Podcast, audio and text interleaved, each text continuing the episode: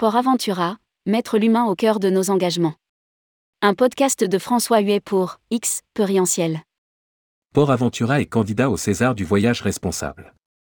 Emma Descroix, responsable du marché France, a bien voulu répondre au micro des X, Perientiel et nous expliquer quels étaient les engagements de Port Aventura en faveur du voyage responsable. Rédigé par Juliette Spic le lundi 12 décembre 2022.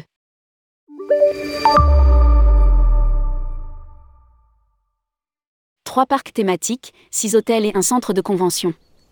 Avec ses 5 millions de visiteurs par an, Port Aventura est l'un des principaux parcs d'attractions européens. A priori, ça n'est pas l'image qu'on pourrait se faire du voyage responsable. Pourtant, l'entreprise s'engage, et depuis de nombreuses années. C'est le cas, par exemple lors d'événements ponctuels, comme l'explique Emma Descroix, responsable du marché France. Cette année pour Halloween, nous avons redistribué les milliers de courges utilisées dans des fermes aux alentours pour alimenter des animaux. Et pour Noël? Les sapins seront réutilisables et recyclés et tous les éclairages intègrent des ampoules LED à basse consommation. Mais c'est aussi le cas de manière plus globale. Respecter les objectifs développement durable de l'ONU.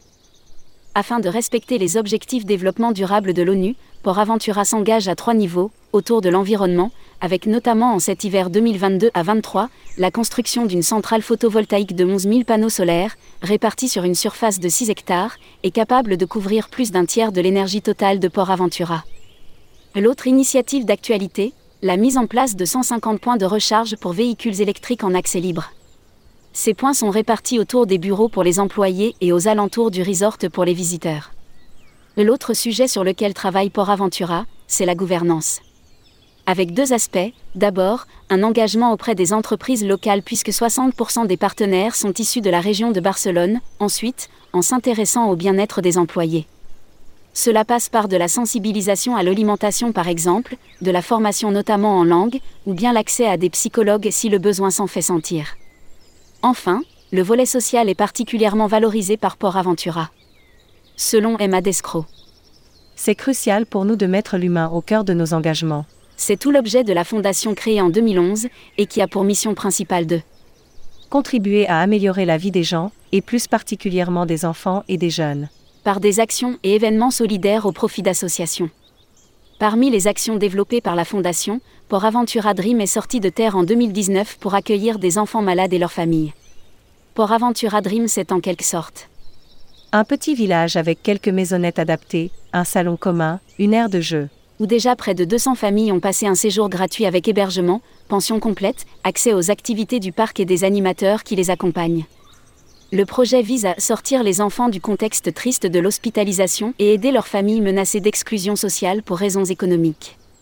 Une action positive pour les employés du parc aussi, pour qui désormais le message de Port Aventura Dream fait partie intégrante de la culture. Le podcast sur Spotify.